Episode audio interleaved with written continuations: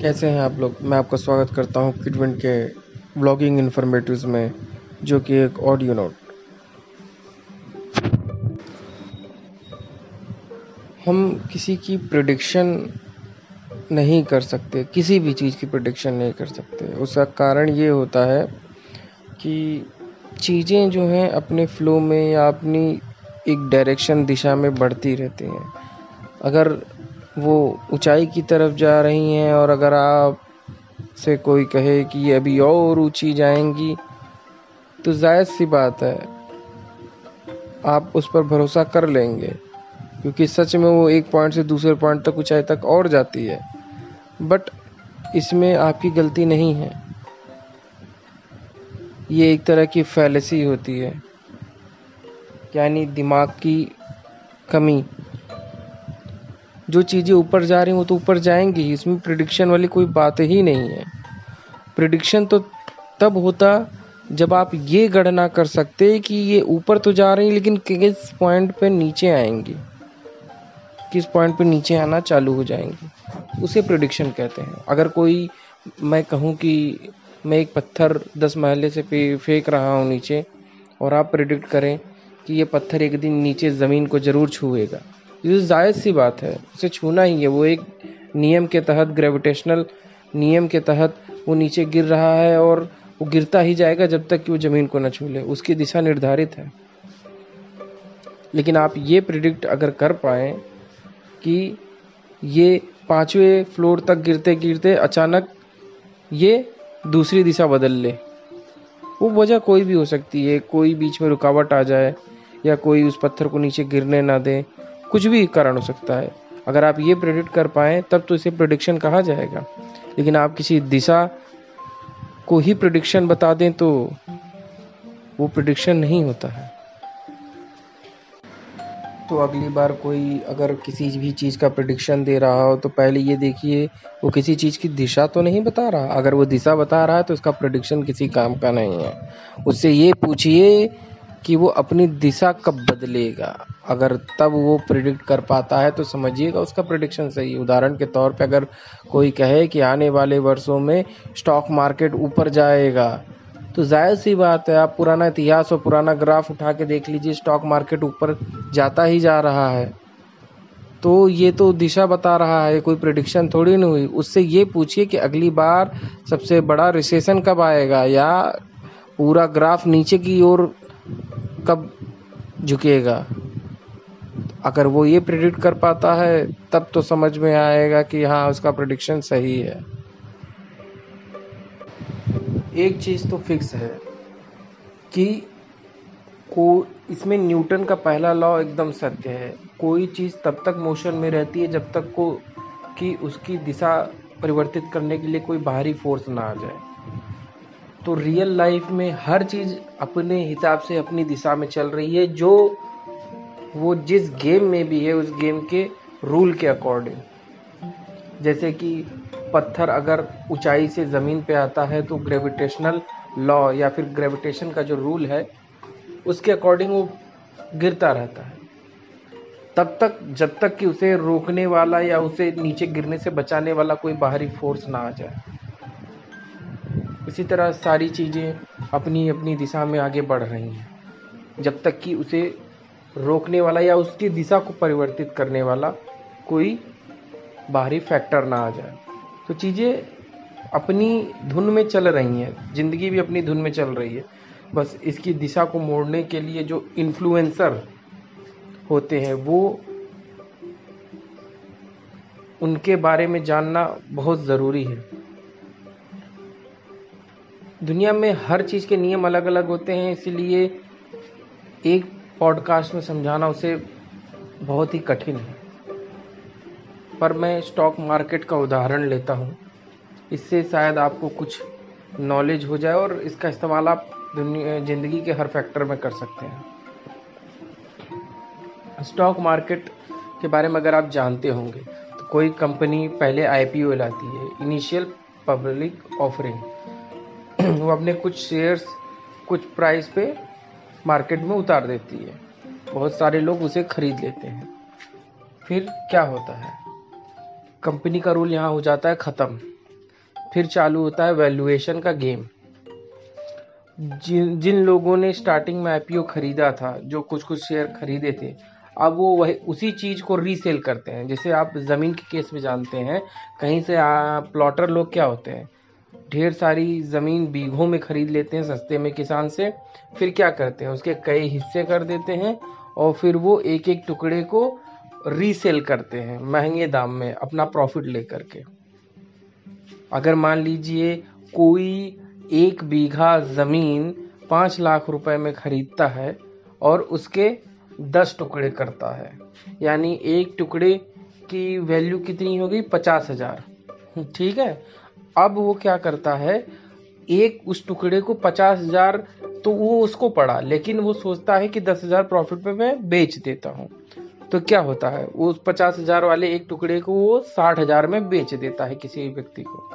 तो इससे फ़र्क ये आ जाता है कि जो बाकी बजट टुकड़े हैं, चार टुकड़े, उनकी वैल्यू अपने आप साठ हज़ार हो जाती है। कैसे? क्योंकि अगर एक साठ हज़ार में बेचा है तो दूसरे की भी एक्सपेक्टेशन होती है कि वो साठ हज़ार में बिके। लोगों की एक्सपेक्टेशन हो जाती है। तो अब क्या होता है, कुछ दिन रुकने के बाद वो सोचता है, जब इन जमीनों की वैल्यू साठ हज़ार हो चुकी है, बाकी टुकड़ों की तो मैं क्यों ना और प्रॉफिट लेके और महँगे में बेच सकता हूँ? क्योंकि अब लोगों के दिमाग में तो उस ज़मीन की वैल्यू जो बचे टुकड़े, उनकी वैल्यू साठ हज़ार हो चुकी है, क्योंकि उसके पड़ोस वाला तो साठ हज़ार में बिका था। तो वो दस हज़ार और प्रॉफिट लेकर के एक टुकड़ा और बेच देता है। सत्तर हज़ार का। अब इससे क्या बदलाव आ गया? इससे बदलाव ये आया कि उसके पड़ोस वाले, जो बाकी अभी बचे दो टुकड़े हैं, उनकी वैल्यू ऑटोमेटिक सत्तर हज़ार हो गई। एक्चुअल में वैल्यू तो उनकी पाँच पचास हज़ार ही थी, लेकिन लोगों के दिमाग में सत्तर हज़ार हो गई, क्योंकि उसके पड़ोस वाला प्लॉट अब सत्तर हज़ार में बिक गया है तो ज़ाहिर सी बात है, ये भी सत्तर हज़ार से कम में तो नहीं बिकेगा। लोग हमेशा प्रॉफिट की दिशा में सोचते हैं, ना कि घाटे की दिशा में।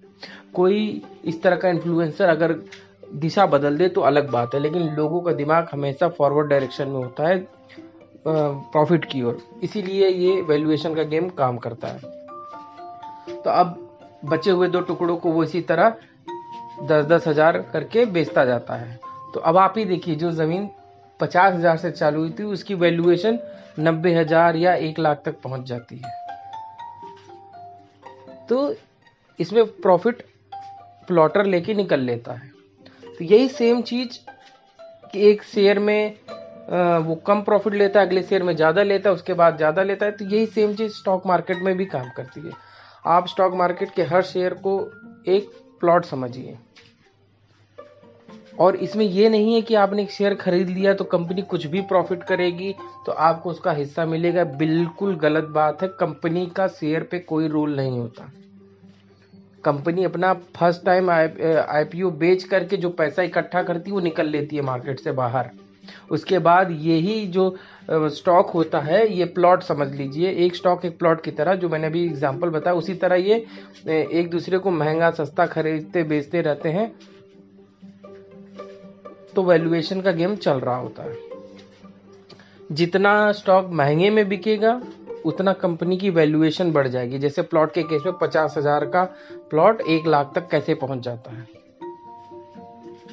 अब जैसे इसी का उल्टा डायरेक्शन भी अब जैसे बाहरी कोई इन्फ्लुएंसर मान लेता हूँ, कोई पड़ोस के व्यक्ति ने बता दिया कि ये तो तुम्हें जो प्लॉट बेच रहा है, यहाँ तो नीचे गड़े मुर्दे हैं, यहाँ पे तो शमशान था, आप लोगों को बेवकूफ़ बनाया गया, शमशान की ज़मीन आपको बेची जा रही है तो क्या होगा? एक ने तो क्या हो सकता है? एक खरीदेगा नहीं। आखिरी, मान लेता हूँ, आखिरी टुकड़ा बचा था, वो बेचने ही वाला था एक लाख रुपए में, लेकिन ये अफवाह तब तक फैल गई, वो खरीदेगा नहीं। कोई व्यक्ति खरीदेगा नहीं उसको। और कई दिन तक नहीं खरीद रहा है तो क्या होगा? हर लोगों के दिमाग में जाएगा कि ये पता नहीं क्यों नहीं बिक रहा। अभी तक तो बिक रहा था, अचानक रुक गया, क्या बात है? धीरे धीरे अफवाह हर जगह फैल जाती है, शमशान वाली।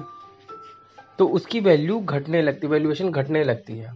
अब जो दूसरे लोगों ने खरीदा था रीसेल पर्पज से खरीदा था। वो सोचेंगे, यार, जल्द से जल्द अब तो हम जिस पर्पज से खरीदे थे, वो पर्पज तो पूरा होने से कोई खरीदेगा नहीं। इससे अच्छा जितना कम से कम प्रॉफिट में इसको निकाल सकते हो तो निकाल लो। तो जो सत्तर हज़ार वाला है, वो सोचता है कि पचहत्तर में ही निकाल लें, पाँच हज़ार कोई एक्स्ट्रा ही दे दो तो निकाल लें, और वो बेच देता है।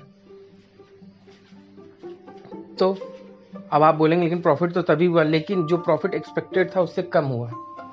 फिर उसके बगल वाला भी रीसेल जो साठ हज़ार में खरीदा उसको बोला यार इन्होंने पचहत्तर में भेजा। इतना घाट मतलब इतना कम प्रॉफिट में। यार मैं काम करता हूँ जितने में खरीदा हूँ उतने में ही बेच के निकल लेता हूँ। कम से कम जो मेरा पैसा वापस तो आ जाएगा तो वो साठ हज़ार में बे, बेच के निकल लेता है। अब एक ने कम प्रॉफिट में बेचा एक ने जितने पे खरीदा था उतने पे बेचा। तो एक डाउनवर्ड दिशा चालू कर दी इन लोगों ने। अब अगला जो है वो लॉस में बेचेगा। एक दिशा बना दी डाउनवर्ड डायरेक्शन की। तो यही स्टॉक मार्केट में भी होता है। अगर कोई गलत अफवाह फैल जाती है या लोगों का भरोसा कंपनी से उठ जाता है तो वो दिशा परिवर्तित कर देते हैं। ये दिशा परिवर्तित अपने आप हो जाती है सिर्फ़ एक इन्फ्लुएंस की वजह से, एक गलत अफवाह की वजह से। अब स्टॉक मार्केट में दो तीन चीज़ें हैं जो दिशा को परिवर्तित करने के लिए बहुत ज़रूरी होती हैं या इन्फ्लुएंस करने के लिए ज़रूरी होती हैं, दिशा मोड़ने के लिए ज़रूरी होती हैं। पहला तो बड़े इन्वेस्टर जिन्होंने फ़र्स्ट टाइम आईपीओ खरीदा तो आपको क्या लगता है? एक दो आईपीओ खरीदा, उसमें कई इन्वेस्टर होते हैं जो शेयर का बहुत बड़ा अमाउंट खरीद लेते हैं। अब दिशा मोड़ने की सारा कंट्रोल उनके हाथ में होता है। वो खरीदते ही इसलिए हैं कि इसको खरीद लूँगा तो इसका वैल्यूएशन बढ़ जाएगा। लोगों को लगेगा कि वैल्यूएशन बढ़ रहा है तो लोग और खरीदने के लिए आएँगे। प्लॉट के केस के जैसा ही है। तो महँगे में बेच के बेचते बेचते मैं निकल जाऊँगा अपना प्रॉफिट लेकर के। और वो अपवर्ड डायरेक्शन स्टॉक की बना देते हैं। लेकिन होता क्या है कि मान लो कहीं से गलत अफवाह आ जाती है कि ये कंपनी चलेगी ही नहीं, या ये कंपनी फ्रॉड कर रही है। तो क्या होता है? जो पहला इन्वेस्टर है, उसने जो खरीदा है और जो कलेक्टिव बहुत सारे लोगों ने मिल के खरीदा है, दोनों में ज़मीन आसमान का अंतर होता है। होते तो वो इंडिविजुअल ही हैं एक एक एक एक शेयर दो दो शेयर दस दस शेयर बीस बीस शेयर ऐसे करके खरीदते, लेकिन अगर उनको कलेक्टिव मिला दिया जाए तो वो इस पहले आईपीओ खरीदने वाले इंसान से हज़ार गुना, बीस हज़ार गुना ज़्यादा क्वांटिटी में होने की वजह से ज़्यादा बड़ा अमाउंट होता है। और हर व्यक्ति एज अ कलेक्टिव नहीं सोचता है एज अ इंडिविजुअल सोचता है। अगर कंपनी के बारे में कोई बुरी खबर आ जाती है तो लो, उसमें से एक व्यक्ति सोचता है, नहीं, इसमें इन्वेस्ट करना बेकार है, उसको भरोसा नहीं होता, वो अपना पैसा निकालता है। ऐसे उसके जैसे कई हज़ार लोग होंगे, वो भी अपना पैसा निकाल लेते हैं। तो एक हल्का सा डाउनवर्ड डायरेक्शन स्टॉक में आता है। तो उस डाउनवर्ड डायरेक्शन को देख के कई लोग प्रेडिक्ट कर लेते हैं कि भाई, ये नीचे क्यों जा रहा है? लगता ही और नीचे जाएगा। जो मैंने अभी पहले एग्ज़ाम्पल बताया फैलेसी वाला, कि हम दिशा को प्रिडिक्ट करने की कोशिश करते हैं, ना को ना कि उसके बदलने की प्रिडिक्शन करते हैं। तो दिशा नीचे जाते वो प्रिडिक्ट करते कि और नीचे जाएगा। ज़ाहिर सी बात है, नीचे जा रहा है तो नीचे जाएगा, जब तक कि कोई उसे ऊपर मोड़ने के लिए कोई बाहरी इन्फ्लुएंसर ना आ जाए। तो नीचे जाने की दिशा को प्रिडिक्ट करते कि और नीचे जाएगा, वो अपना भी पैसा खींच लेते हैं। तो वो और नीचे जाता है ग्राफ और जब धीरे धीरे इस तरह ये ग्राफ नीचे जाता है तो जो बड़े चंक में इन्वेस्ट किया होता है, उसको लगता है कि यार, ये ग्राफ नीचे जा रहा, कहीं मेरा लॉस ना हो जाए, चलो जितना प्रॉफिट है, उतना ही लेके निकल जाऊँ। और वो बड़ा चंक लेकर के, बड़ा अमाउंट लेकर के मार्केट से बाहर हो जाता है और धड़ाम से नीचे गिर जाता है ग्राफ स्टॉक का। इसी तरह स्टॉक का प्राइस जो अचानक नीचे जाता है, वो इसी तरह होता है। जब कोई बड़ा आदमी, बड़ा अमाउंट का चंक अपने स्टॉक से निकाल लेता है, पोर्टफोलियो से निकाल लेता है। तो आपने यहाँ क्या सीखा? सबसे पहली चीज़, चाहे आप कम मात्रा में स्टॉक खरीदे, चाहे बड़े चंक में कोई इन्वेस्टर खरीद रहा है, सब इंडिविजुअल सोचते हैं, कोई कलेक्टिव नहीं सोचता है। लेकिन आपके एक स्टॉक निकाल लेने से मार्केट में कोई बहुत बड़ा फ्लक्चुएशन नहीं आएगा। लेकिन अगर उस व्यक्ति को लग गया जो बड़े चंग में खरीद रखा है उस व्यक्ति को लग गया कि इस कंपनी में कोई भविष्य नहीं क्योंकि ऐसा तो है नहीं कंपनी को उसने एक हिस्सा खरीद लिया तो उसको सैलरी मिल रही है या आ, हर साल का प्रॉफिट का उसको कुछ हिस्सा मिल रहा है। डिविडेंड्स कुछ देती हैं कंपनियाँ, वो इसीलिए देती हैं कि लोग मार्केट में बने रहें, उनके स्टॉक को बेचे नहीं, पकड़ के होल्ड करके रखें ताकि स्टॉक का नीचे स्टॉक नीचे एक पर्टिकुलर प्राइस से नीचे ना आने दें। इसीलिए लोग डिविडेंड देते हैं। लेकिन बहुत सारी कंपनियाँ नहीं देती हैं। तो वो उस बड़े इन्वेस्टर को फ़ायदा तो तभी होगा ना जब उस कंपनी की वैल्यूएशन बढ़ेगी प्राइस बढ़ेगा, तभी तो वो बेच के प्रॉफिट लेकर निकलेगा।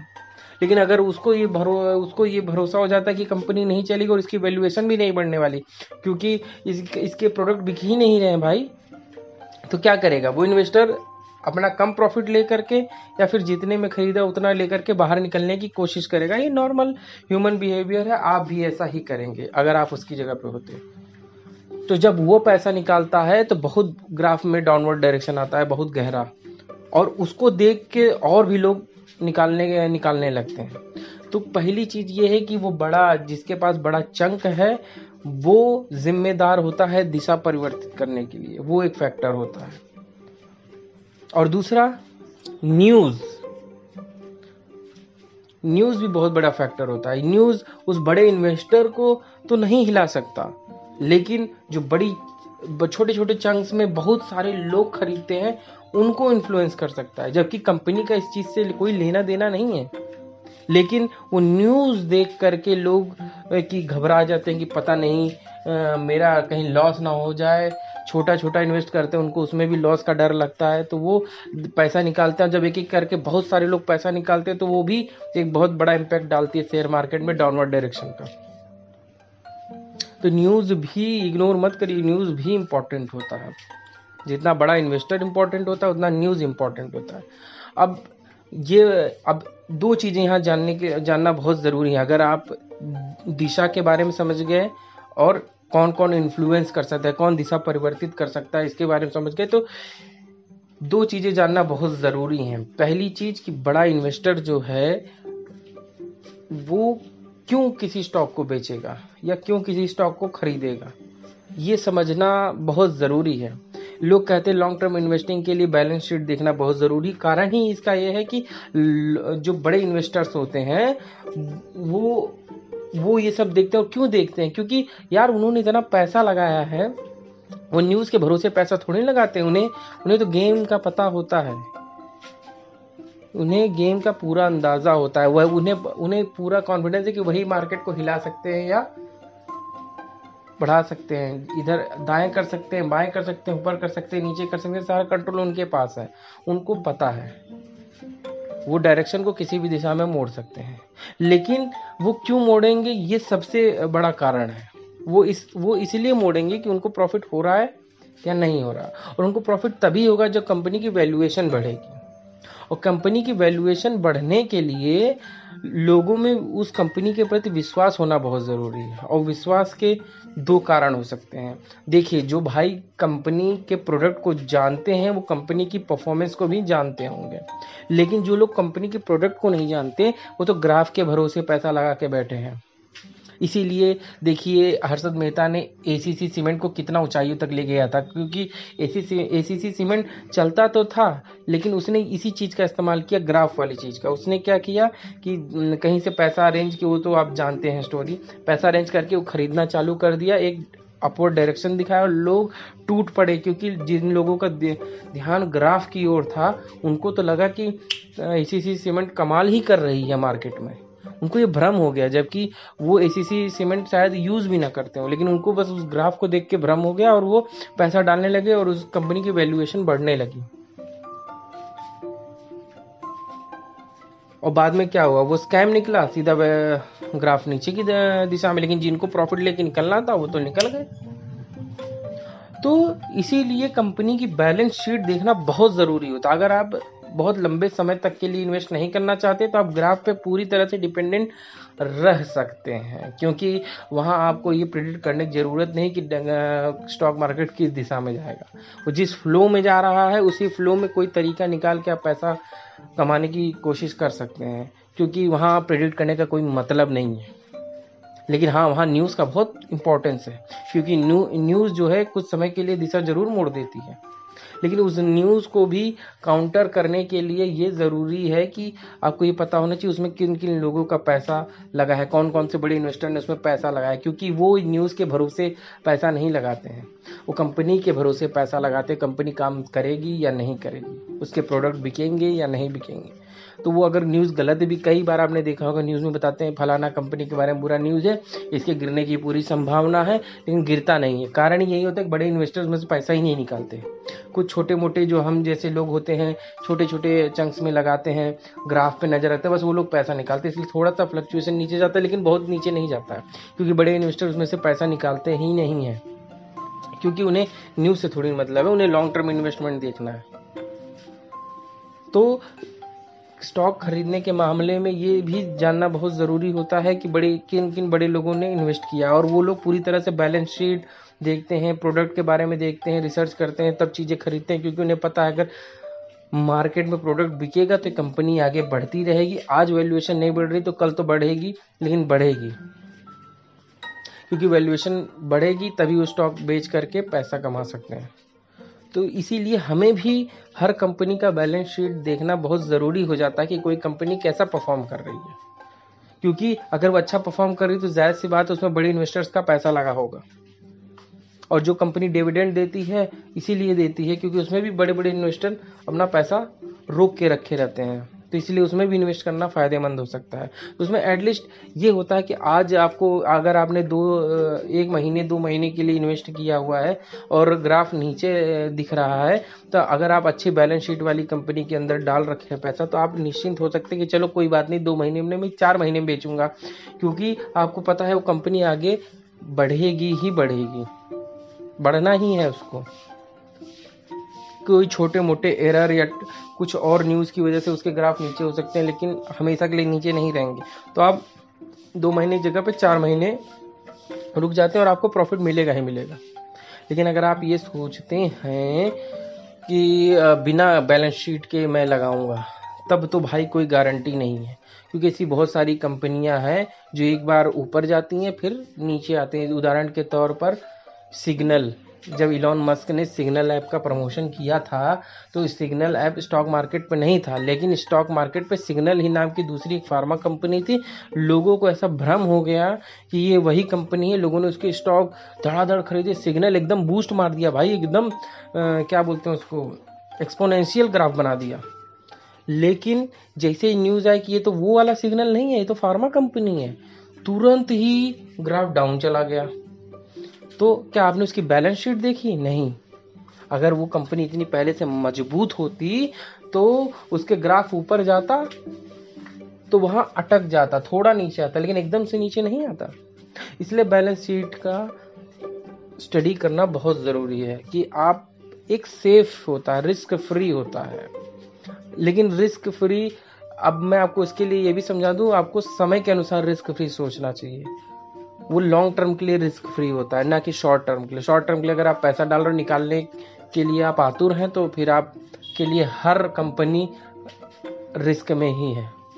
लेकिन अगर लॉन्ग टर्म के लिए आप एक आपके अंदर एक फ्लेक्स आप पैसा कम समय के लिए डालें, लेकिन आपके अंदर एक फ्लेक्सिबिलिटी है कि मैं लॉन्ग टर्म तक भी उस पैसे को होल्ड कर सकता हूँ, तब आप ऐसी कंपनियों में इन्वेस्ट कर सकते हैं। रिस्क फ्री होते हैं पैसे। यार, आपके पैसे निकलेंगे ही प्रॉफिट में, चाहे जो हो जाए। इसलिए कंपनी की परफॉर्मेंस देखना बहुत ज़रूरी है, क्योंकि उसमें बड़े इन्वेस्टर्स का पैसा लगा होता है। और दूसरा न्यूज़ पे भी नज़र रखना बहुत ज़रूरी है। उदाहरण, क्योंकि न्यूज़ जो होता है ना, क्योंकि ये देखिए सारी चीज़ें आप अब तक समझ गए होंगे, लोगों के सेंटीमेंट्स और सोचने के तरीके और बिहेवियर किसी परिस्थिति में कैसा बिहेव करेंगे, कब पैनिक बिहेव करेंगे, कब अच्छा बिहेव करेंगे तो ये उस पर डिपेंड करता है। इसलिए बुलिश मार्केट और बियरिश मार्केट दो भावनाएँ बताई जाती हैं। बुलिश में लोग ज़्यादा खरीदते हैं बियरिश में लोग ज़्यादा बेचते हैं। ये सब कॉन्सेप्ट इसीलिए निकला है। इसलिए न्यूज़ पे भी नज़र रखना बहुत ज़रूरी है। यस बैंक का उदाहरण देख लीजिए। लोगों को बहुत पहले, बड़े इन्वेस्टर्स को बहुत पहले पता था कि ये डूबने वाला है, लेकिन लोगों ने फिर भी कुछ बड़े इन्वेस्टर्स को लगा उसमें भरोसा होगा, या कुछ बड़े इन्वेस्टर को यस बैंक ने रोक रखा होगा, क्योंकि बड़े लेवल पे सब आपस में दोस्त ही होते हैं। उनका एक अलग बिज़नेस चल रहा होता है। ट्रेडिंग के अलावा। कुछ के तो कंपनी के ही खुद के बैठाए हुए स्टॉक ब्रोकर्स होते हैं जो ये ऊपर नीचे करने का काम करते हैं। तो उन लोगों ने रोक के रखा था, जबकि उसके चेयरमैन ने पहले ही रिजाइन मार दिया था। लेकिन बाद में जब अचानक न्यूज़ आई, तब तब क्या हुआ? तब अचानक से ग्राफ नीचे चला गया न्यूज़ आने पर। न्यूज़ तो पहले भी आई थी, लेकिन उतनी पुख्ता न्यूज़ नहीं थी। लेकिन बाद में जब बड़े इन्वेस्टर्स को जो रुके हुए थे, कुछ दिन तक इंतज़ार कर रहे थे, उनको भी लगा कि प्रॉफिट नहीं है और जैसे बड़े इन्वेस्टर्स ने पैसा निकाला न्यूज़ आई, और लोगों ने पैसा निकाला, सीधा उसका प्राइस एकदम से गिर गया। और ये देखिए, अभी अभी मैं रिकॉर्डिंग कर रहा हूँ अगस्त 2021 को और ठीक जुलाई 2021 की खबर है, अडानी ग्रुप अच्छा परफॉर्म कर रही थी, उसका ग्राफ बहुत ऊँचा गया था स्टॉक में, लेकिन जो हर्षद मेहता को जिसने एक्सपोज किया था, जो रिपोर्टर हैं सॉरी मैं डायरेक्ट जो दिमाग में आता है, वो उसी समय तुरंत रिकॉर्डिंग करता हूँ, इसलिए मैंने रिसर्च नहीं कर पाया। उनका लास्ट नेम पता है, पहला नेम नहीं पता है। शायद सरिता दलाल हैं क्या आई थिंक अगर मैं गलत होऊँगा तो माफ़ करिएगा। हाँ उन्होंने बताया कि ये ट्वीट किया था कि ये अडानी का ये जो ऊपर प्राइस जा रहा है, वो बिल्कुल ही स्कैम है। तुरंत ही उनका वो गिर गया, ग्राफ गिर गया, ये न्यूज़ आते हैं। क्योंकि लोगों को शक हो गया कि कहीं सही में तो स्कैम नहीं है, वो भी सरिता दलाल ने कहा है, जो हर्षद मेहता को एक्सपोज की थी। तो लोगों ने पैसा निकलना चालू किया, ग्राफ नीचे गया, लेकिन फिर भी बहुत नीचे नहीं गया, क्योंकि बड़े इन्वेस्टर्स को पता है, अडानी ग्रुप बहुत आगे अच्छा करेगा, ये तो टेम्पररी लॉस है। आगे चल के ये प्रॉफिट ही देने वाला है, इसलिए उन लोगों ने पैसा रोक के रखा था, इसलिए बहुत ज़्यादा नीचे ग्राफ नहीं गया। तो आपने स्टॉक मार्केट के बारे में भी बहुत चीज़ समझ लिया और इस एग्ज़ाम्पल के थ्रू मैं यही बताना चाहता हूँ, चीज़ें अपनी जिस परिस्थिति में होती हैं, उसके आसपास के नियम के अनुसार वो चलती ही रहती हैं एक दिशा में, जब तक कि कोई बाहरी फैक्टर इन्फ्लुएंसर उसकी दिशा ना मोड़ दे। तो हमें ये जानना ज़रूरी है कि आसपास के नियम क्या है, इससे यह हम अंदाज़ा लगा सकते क्या चीज़ किस दिशा में जाएगी? और दूसरी चीज़, हमें उन हर फैक्टर और इन्फ्लुएंसर पे भी नज़र और जानकारी होनी चाहिए उनके बारे में कि कौन इसकी दिशा मोड़ सकते हैं, क्या संभावनाएँ हैं और वो किस दिशा में मोड़ सकते हैं। तो इससे हमारा प्रोडिक्शन करना बहुत ही आसान हो जाएगा। तो कुल मिला के हमें सिर्फ़ जानकारी इकट्ठा करनी है, आसपास के नियमों की जानकारी और कौन कौन से फैक्टर और इन्फ्लुएंसर हैं जो इसकी दिशा मोड़ सकते हैं, उनके बिहेवियर की जानकारी या उनके नियम की जानकारी? क्योंकि अभी हमने जो बात की, ये लिविंग फैक्टर यानी इंसानों की बात की, जिसकी वजह से स्टॉक मार्केट ऊपर नीचे जाता है। इन बहुत सारे ऐसे फैक्टर होते हैं जो फ़िज़िकल होते हैं केमिकल होते हैं सोशियल होते हैं तो उनके अलग नियम होते हैं तो वो भी इन्फ्लुएंस करते हैं। तो उनकी इन्फ्लुएंस के जो करेक्टरिस्टिक्स होते हैं रूल होते हैं, वो अलग होंगे। उनके बारे में जानना बहुत ज़रूरी है। तो आप दोनों तरह की इन्फॉर्मेशन की जानकारी लेते रहिए तो आप बहुत ज़्यादा हद तक चांस है आपको हर चीज़ की जानकारी होगी और आप और आप हर चीज़ को मैनेज कर सकते हैं, हर चीज़ को आप प्रिडिक्ट कर सकते हैं। उसके बुरे और अच्छे होने को दोनों को मैनेज कर सकते हैं। तो काफ़ी रिस्क फ्री सिचुएशन होगी हमेशा आपके लिए। तो जानकारी हमेशा इकट्ठा करते रहिए। कौन सी चीज़ किसी चीज़ को किसी दिशा में चलने के लिए प्रेरित करती है और कौन सी चीज़ किसी की दिशा मोड़ सकती है। और वो क्यों मोड़ सकती है? ये सारी जानकारी पता करने की कोशिश करिए। तब मिलते हैं अगले पॉडकास्ट में। तब तक के लिए बाय बाय और इसी तरह की जानकारी के लिए आप मुझे यूट्यूब पे सब्सक्राइब कर सकते हैं, जिसका लिंक मैं डिस्क्रिप्शन में दे दूँगा। मुझे इंस्टाग्राम पे फॉलो करिए, इस पॉडकास्ट को लाइक करिए और शेयर करिए। मिलते हैं। Bye bye